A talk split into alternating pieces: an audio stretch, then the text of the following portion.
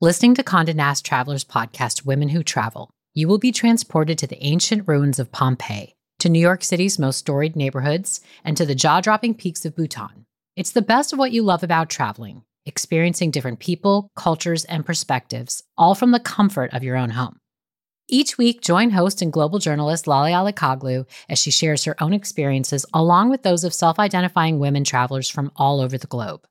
How do the bestie comedian pairs of Shir Zamata and Nicole Byer navigate travel together? What can you realistically expect from your first global solo travel experience? How is dance used as a tool for healing in Indigenous Australian communities? If these questions piqued your interest, pack your bags and go on a journey with women who travel. Available wherever you get your podcasts. This is Soul Curriculum, the companion show to Meditative Story, where we reconnect with your favorite storytellers to take a deeper look at the wisdom they shared. In this show, we replay moments of reflection and takeaways which you can apply to your own life. Brought to you by Wait What. I'm your host, Rohan.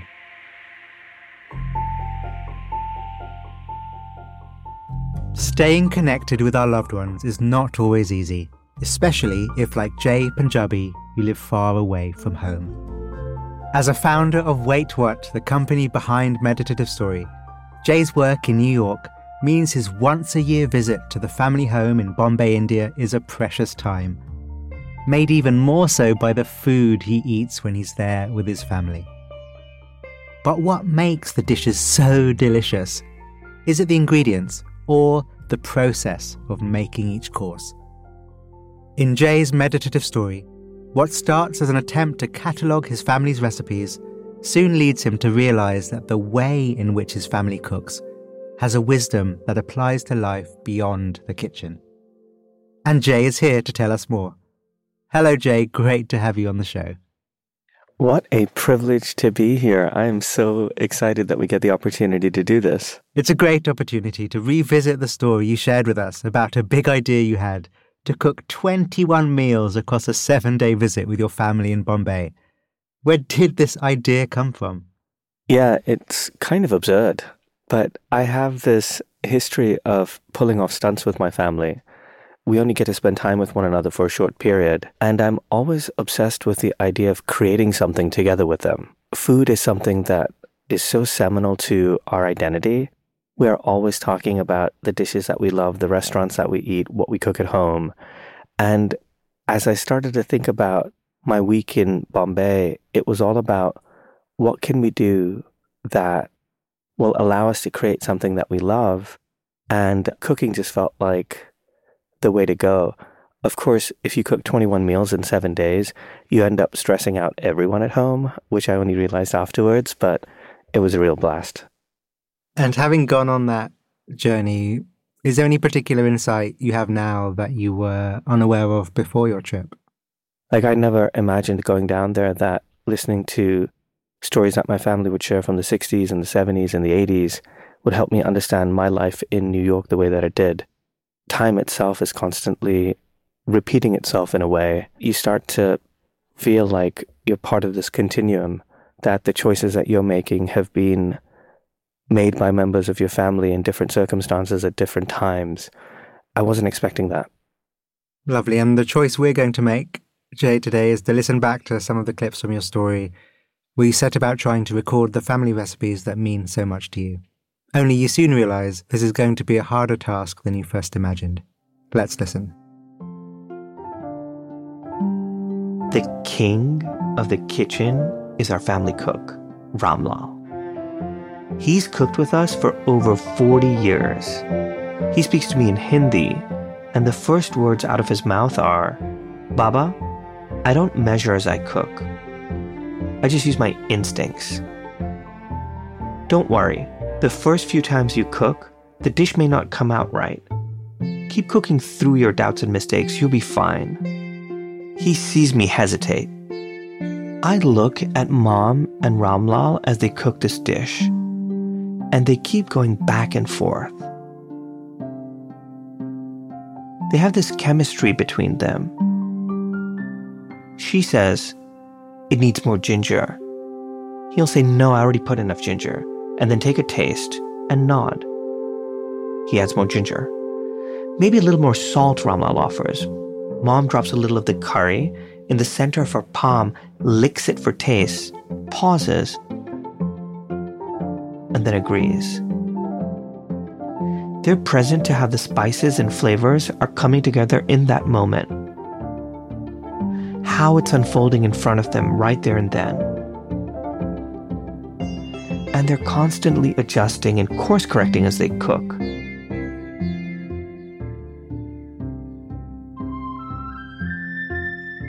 It's mom and Ramlal's ability to taste what's in front of them and adjust that steers the dish to perfection. I realize for the first time it isn't the recipes I need to learn. It's the process. Recipes are just a list of ingredients and steps, but what Ramlal and mom show me is how to create these dishes. They're constantly tasting, savoring, adjusting. It's a way to cook and a way to live. It acknowledges that constant adaptation is part of creating something beautiful.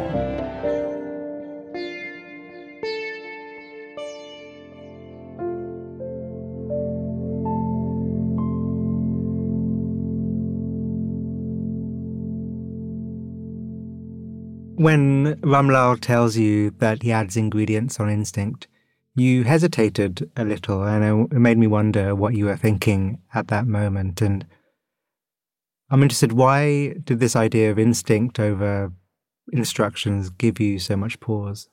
You know, the term that they use in the kitchen is andaz, which is really a Hindi term for instinct. And so they're always operating without measuring. It's just kind of the way Indian kitchens often work. I was thinking a lot about that as I was back there. And what I really started to understand was that no one was going to operate or do things my way. And so that I'd have to kind of find a frequency with the way in which the kitchen worked. And that meant surrendering the desire to have the measurements and do everything in a very specific and particular way and just being present and tasting the flavors as they unfolded. It felt great once we got there, but it was definitely a journey. A lot of ridiculously overly salted dishes. Um, there were a lot of instances like that. And I also love here how your mother notices changes that need to be made that Ramlal initially doesn't. It made me think how having another person as a sounding board can only improve the creative process. Yeah, if you look at the kitchen from a certain lens, it feels like, oh, my mom and the cook are just bickering with one another. But if you pause and you pay attention to the way the two of them interact with each other, there's so much patience and opportunity to hear what the other has to say and how they can contribute. There's this lack of judgment, this ability to be giving, and experiencing that in a kitchen reminded me so much of all kinds of creating, whether it's making podcasts or making films or the work that I do in New York. It was that ability to be giving, realizing that's what I'm really interested in bringing to the creative process. And having seen that connection, do you have any advice or guidance for people who might want to apply this practice of continual adaptation to their own lives outside the kitchen? There were plenty of moments in the kitchen where it was easy to get heated up, and soon as anyone got upset, everyone would just burst out laughing. And you can't deny like the importance of keeping a smile and not taking yourself so seriously. If you're always asking yourself that question of what can I do next to figure out where I'm going, rather than getting lost in was the last mm. step that I took the right one. That feels very powerful. That feels like something I still carry from all of my experiences in the kitchen. So always building, always moving forward. Yeah. Great. Lovely. Thank you, Jai. And I think the next moment from your story, the cooking of a favorite dish from home takes you back to your childhood and a life lesson from another member of your family. Dish number one is yellow moong dal, a lentil broth with a trinity of Indian spices cumin, turmeric, and coriander. The lentils have been soaking overnight. The water they're boiled in blends the spices, garlic, ginger, onions, and tomato. the third whistle from the pressure cooker signals we're done. Standing in the kitchen, sipping the dal, I feel seven years old. Mom, she loves to tell this story where until the age of seven, the only thing that I ate was dal.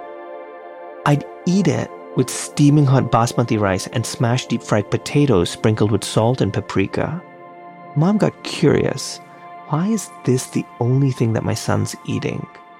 So at a family get together, she finds an opportune time to grab the seven year old me by the hand and corner her second cousin, a therapist. She promptly asks him, Why won't my son eat anything else? Is there something wrong with him? The therapist takes one look at me and, with little to no examination, says, Well, he has plenty of options. Nothing's really wrong. And he's just gonna have to find his way. Every therapist that I've visited since then has given me some variation of the same advice. You have lots of options, nothing's really wrong. You have to stop listening to what others expect from you and just find your way. I did find my way. I create podcasts and films back in New York, and all I try to do with my colleagues is create an environment where they can be vulnerable, take risks. I try to encourage them to see what's in front of them in order to build on one another's ideas. Like Ramlal and Mom, we're constantly adjusting and course correcting. Always course correcting.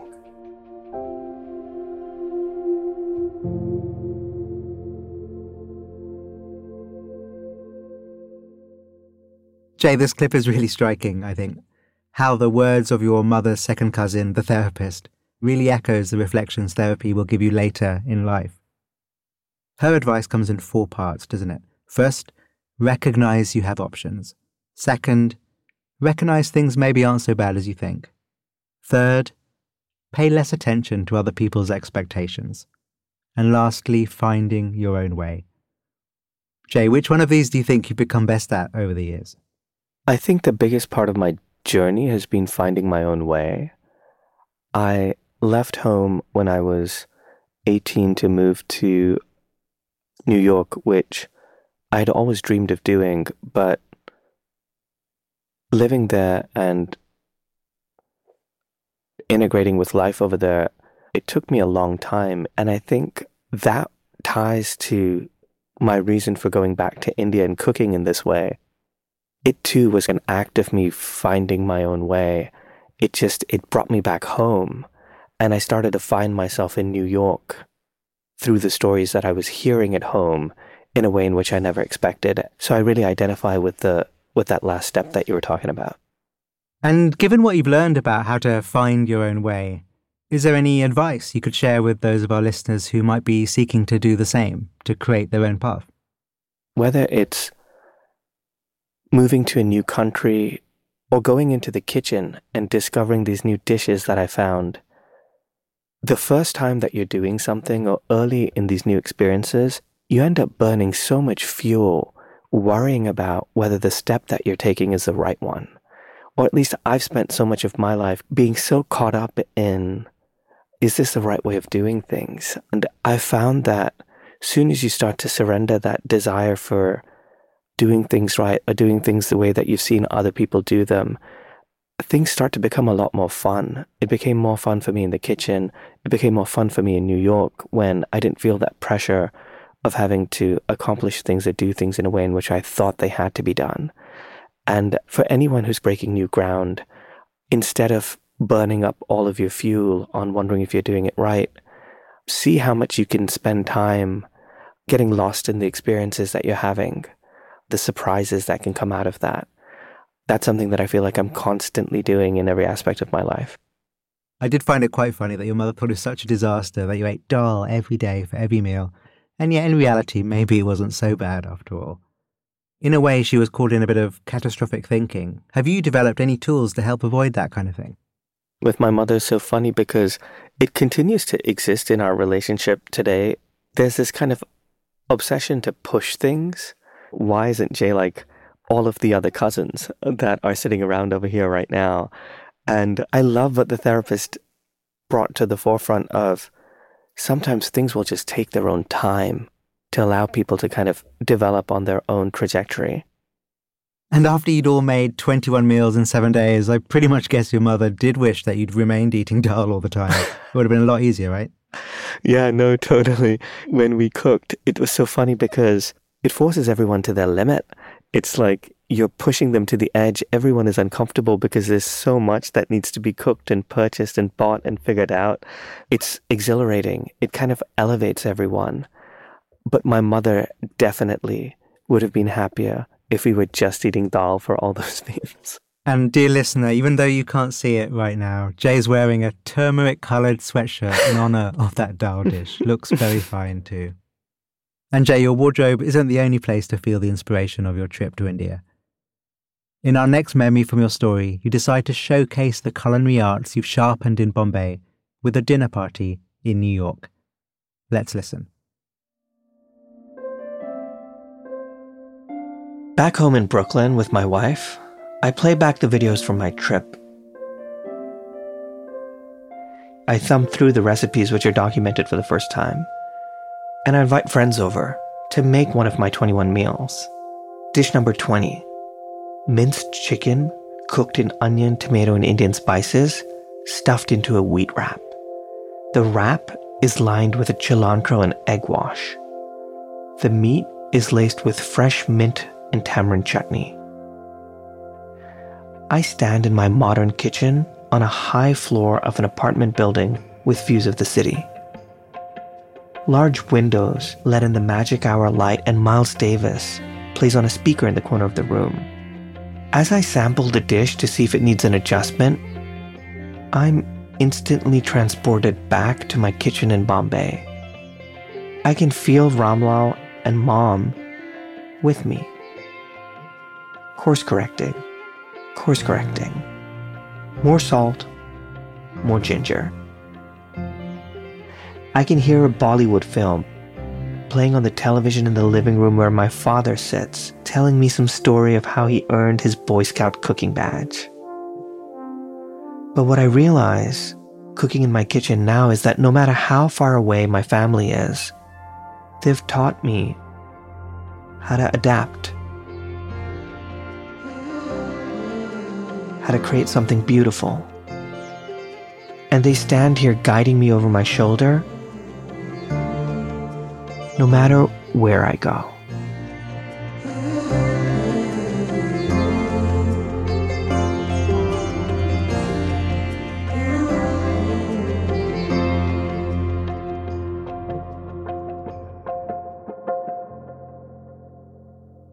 The ingredients sound so delicious, but it wasn't just food you were sharing, it was also the family philosophy and their creative process.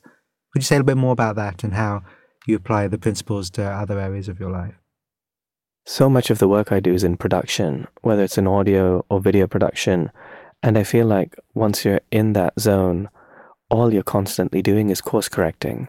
I think part of the reason that I do this work is it makes me feel so alive to what's unfolding around us, and we'll have a vision of where we want to go, whether it's with a story or a shoot or an interview.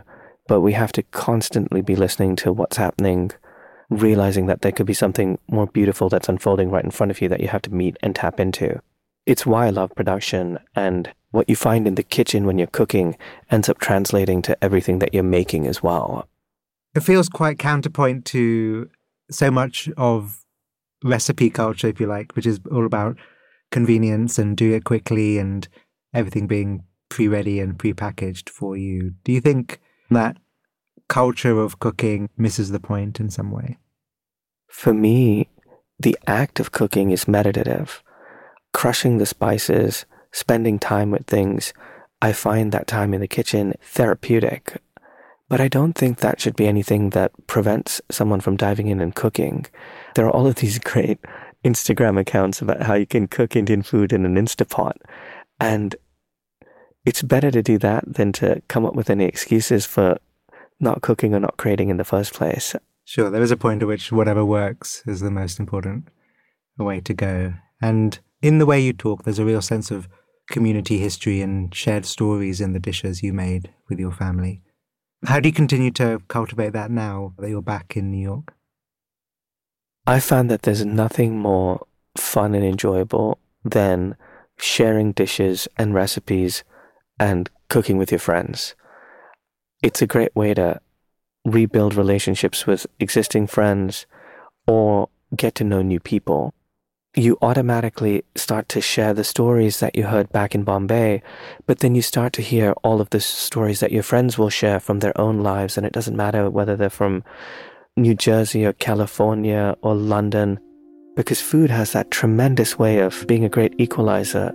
The act of sharing it feels like something that gives it a whole new life. Home isn't something that you find, but home is something that you can create anywhere that you go. And I lean into every time that I'm cooking. It's a way that I get to create home no matter where I am. And bringing that intention to the experience allows me to rethink what home really is. Beautifully said. Thank you, and thanks so much for joining us today, Jai. Thanks so much. This has been so awesome.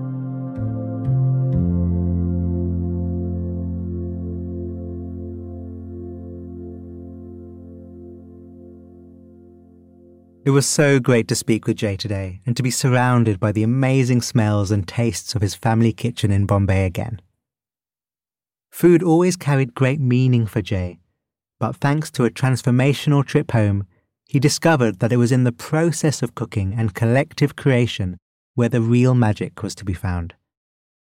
That in letting go of recipes and guidelines and the expectations of others, room is created for spontaneity and course correction, adaptation that ultimately leads to a better tasting dish.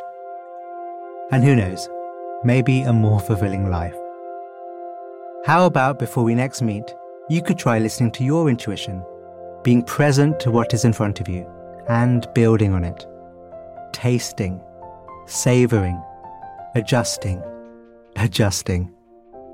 You might even be inspired to think about the dishes that have meaning for you and making something unique with friends. That's all for today's episode. I hope you've enjoyed what you've heard. We'd love to hear from you.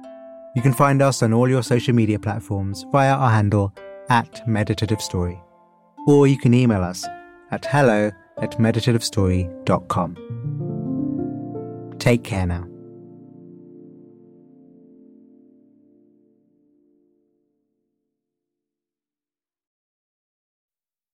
On behalf of the team at Meditative Story, thank you for spending time with us today.